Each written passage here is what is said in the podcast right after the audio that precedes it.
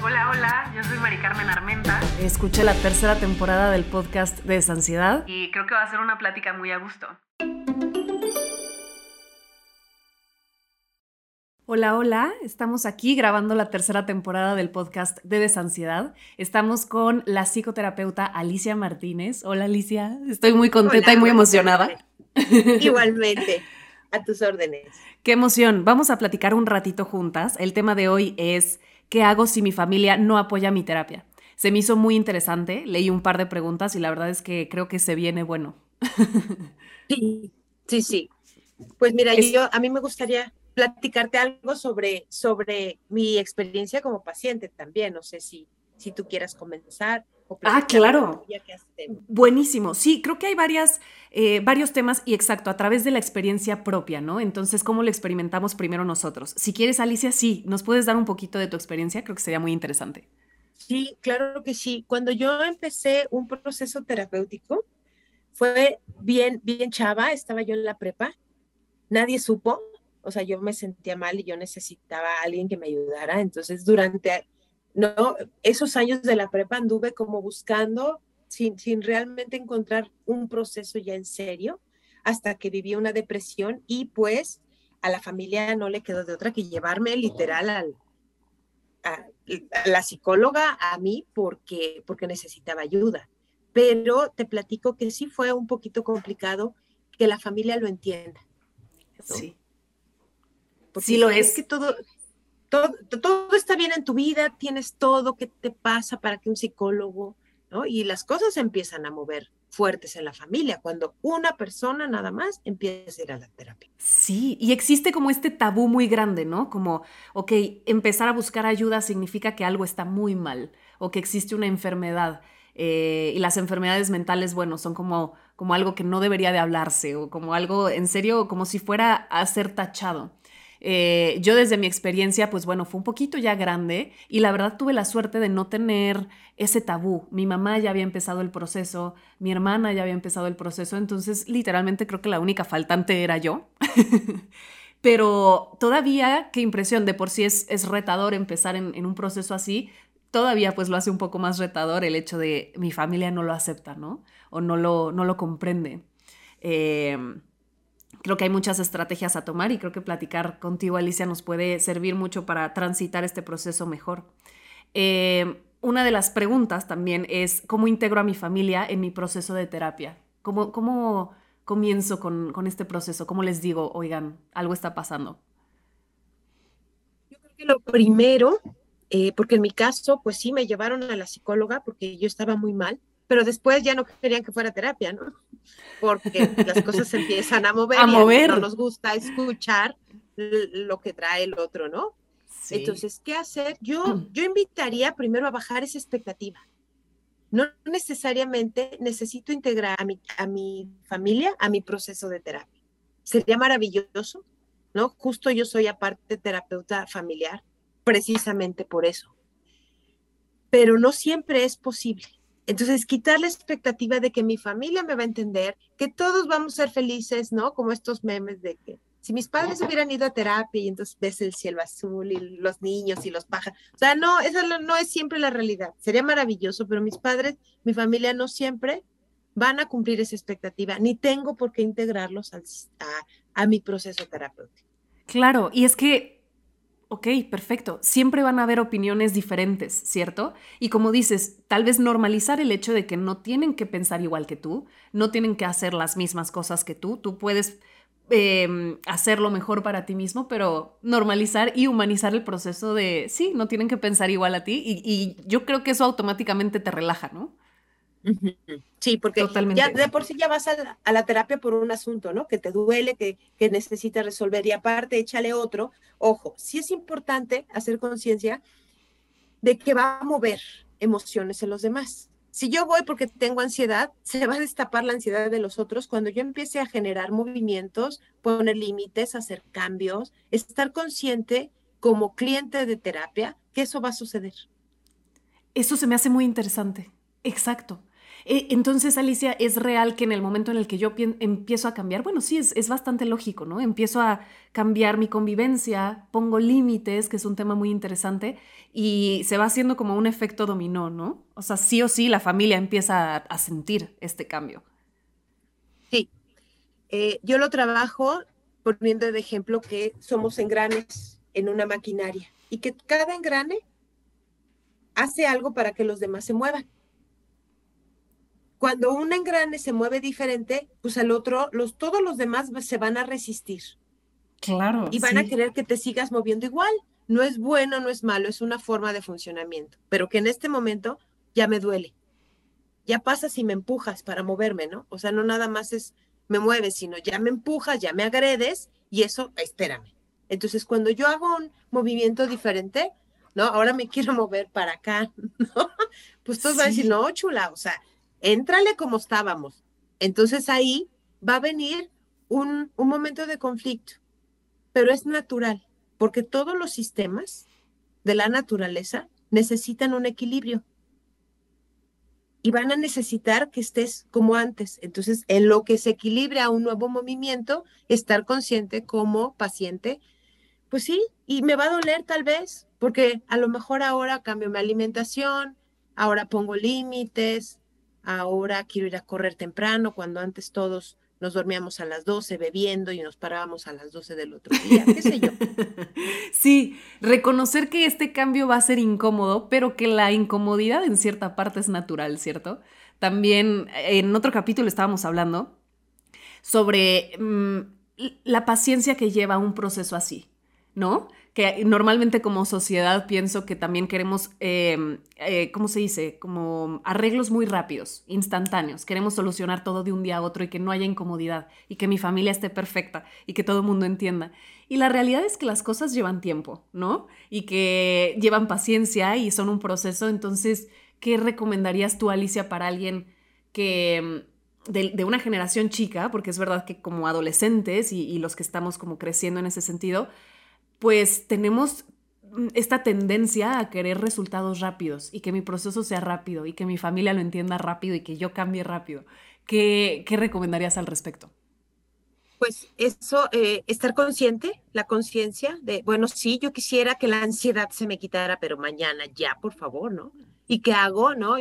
Pues yo la viví y escucho, sobre todo cuando empiezan un proceso terapéutico conmigo. Es que dime qué hago, ¿no? Para dormir, para dejar de comer ansioso, para... No es así.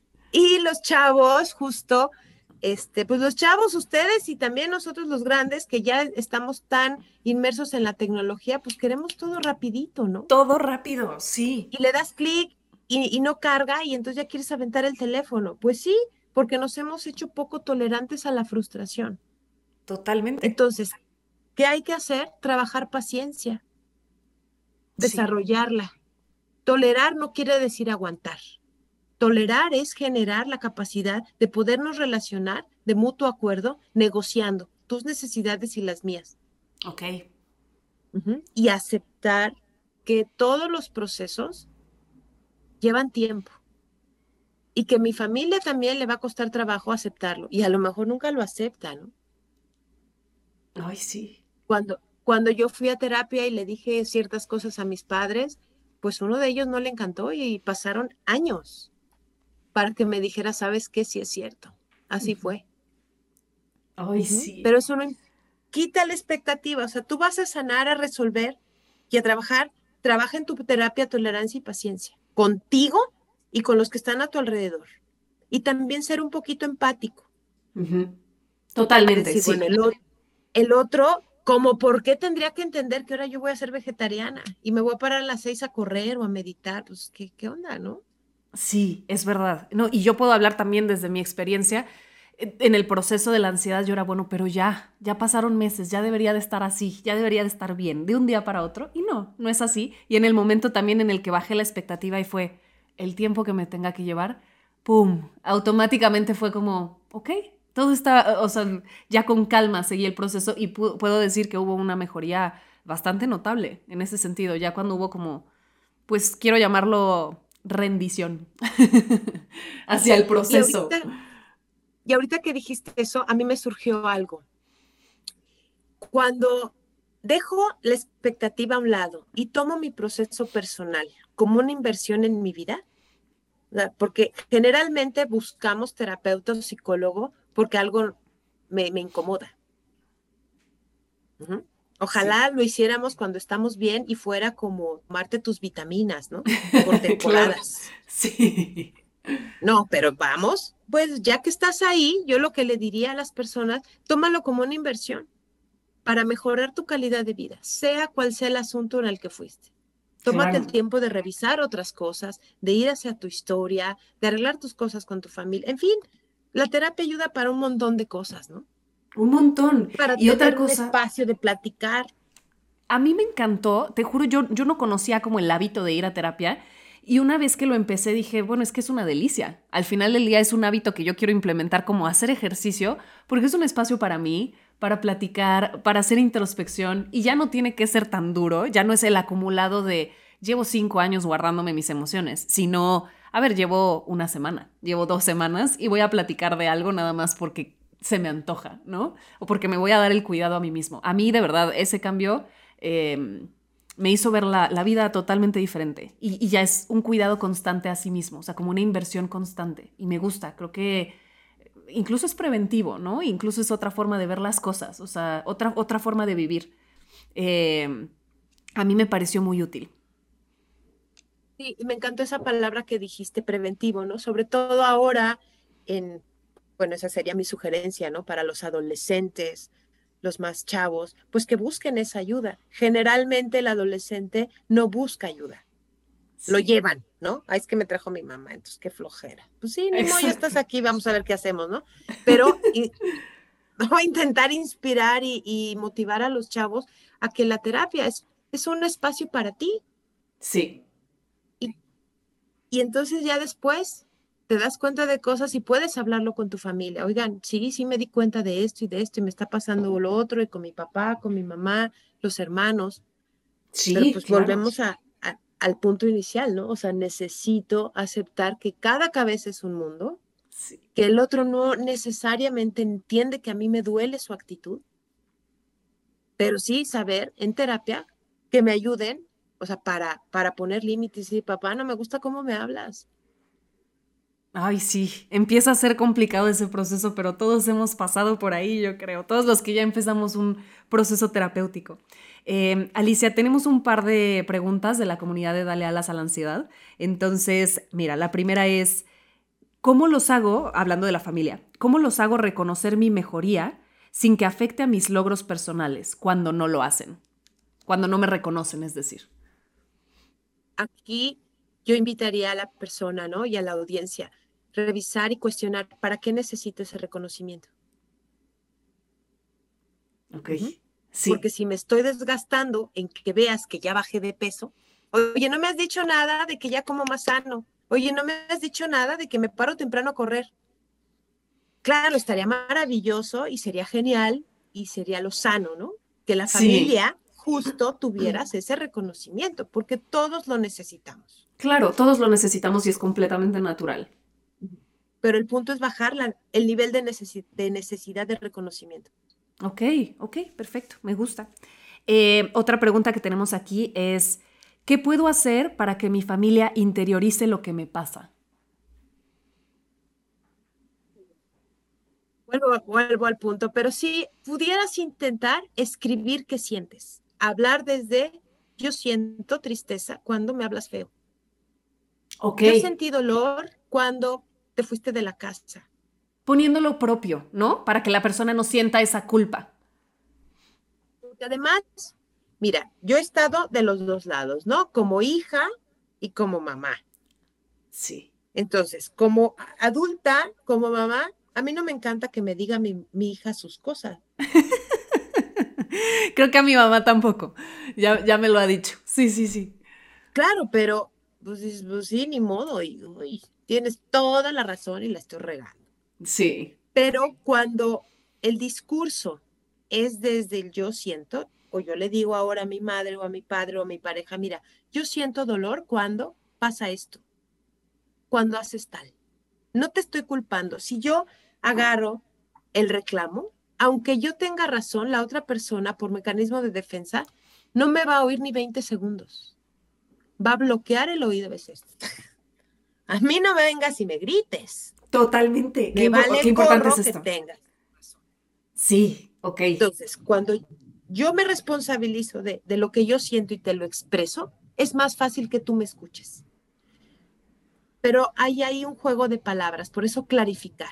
Y que interiorices lo que yo siento, no sé si eso sea posible. Puedo escucharte, puedo ser empática y puedo entender que mis acciones te duelen o lo que estás viviendo en la escuela o con la pareja. Pero que sentir idéntico a como tú sientes, pues no, no creo. Y entender que, que es natural que, que no, ¿Cierto? O sea, que si no pasa, es perfectamente normal. Somos seres individuales con diferentes pensamientos e interpretaciones y eso está bien. ¿Y sabes qué, Mari Carmen? Ahorita pensé algo. Justo esto empieza a pasar cuando comenzamos un proceso terapéutico. Ok. Esta necesidad de que me escuchen, de que me entiendan, de que sientas lo que yo, de que me reconozcas, y mira, ¿no? Y la reclamadera es, es un periodo inicial. Después uno va entendiendo, bueno, o sea, así son, yo ya decido cómo cambio mi tipo de relación con ellos. Va bajo la necesidad de reconocimiento. A mí me gusta cómo estoy diseñando mi vida. La empiezo a mantener, a respetar. Y entonces esa necesidad de la afuera empieza a bajar. Es, es como que más bien las primeras sesiones, ¿no? El primer eh, etapa del Periodo. proceso terapéutico. Es verdad, no lo había pensado, pero sí me pasó a mí. Ahorita ya que llevo un tiempo, es como, ok, ya decrece esa necesidad de que me escuchen o de que sean iguales a mí, ¿no? Ya baja un poquito la sensación. Oye, Alicia, em, para terminar con este tema, si tuvieras que recordarle tres puntos a las personas que nos están escuchando, tres puntos más importantes sobre este tema, lo que sientes que tienen que escuchar sí o sí. Que baje la expectativa que expresen a su familia sin expectativa, pero que expresen desde el yo siento. Y pueden hacerlo de manera verbal o por escrita. Y tres, cuando se sientan un poquito más fortalecidos, preguntarles, oye, ¿te causa rareza o cómo, cómo es para ti que yo vaya a terapia y que esté haciendo cambios? para tener un poco idea de su mundo interno, ¿cierto? De cómo ellos también están experimentando eso. Además es bueno, pues yo ahorita estoy centrada en yo, en mí, en mi terapia y en mi dolor, sí. Y, cuando yo le abro la puerta, como, ¿qué sientes, mamá, de que, pues que yo ya me voy de la casa? Sí. ¿Qué sientes de que ya no quiero convivir contigo? Que paso más tiempo con mis amigos y mi pareja ah, pues estaría padrísimo, ¿no? Abrir la, ventana a que todos podamos expresarlo. Generalmente las personas que empezamos terapia no tuvimos ese espacio en casa. Ok, ok, ok, sí. Y al final del día todos somos seres sensibles. Sí, 100%. Entonces empezar a mm, abordar estas conversaciones, ¿no? O sea, dar, dar iniciativa a estas conversaciones. Hablar desde mí. Ok yo siento, tú qué sientes. Y respetar si me quieren contar o no. Ok, entonces abrir a esas reflexiones. Perfecto. Muchas gracias, Alicia. Em, ya tenemos que cerrar nuestra conversación, nuestra plática a gusto, pero bueno, me encantó verte, espero poderte ver pronto de nuevo y platicar porque está muy a gusto. Gracias, gracias Mari Carmen, cuando tú quieras. Ay, vale, ok, nos vemos pronto entonces. Gracias Alicia. Besito. Cuídate mucho. Bye bye. Bye. Y si quieren conocer más sobre este tema, acuérdense que tenemos un canal de YouTube, una página de sansiedad.com, muchos artículos en el blog y también una página de Instagram eh, como arroba de sansiedad. Entonces creo que es muy importante que conozcamos herramientas sobre este tema, que nos informemos y la verdad está muy a gusto seguir conociendo sobre este tema. Gracias Alicia. Gracias a ustedes. Nos vemos, bye bye.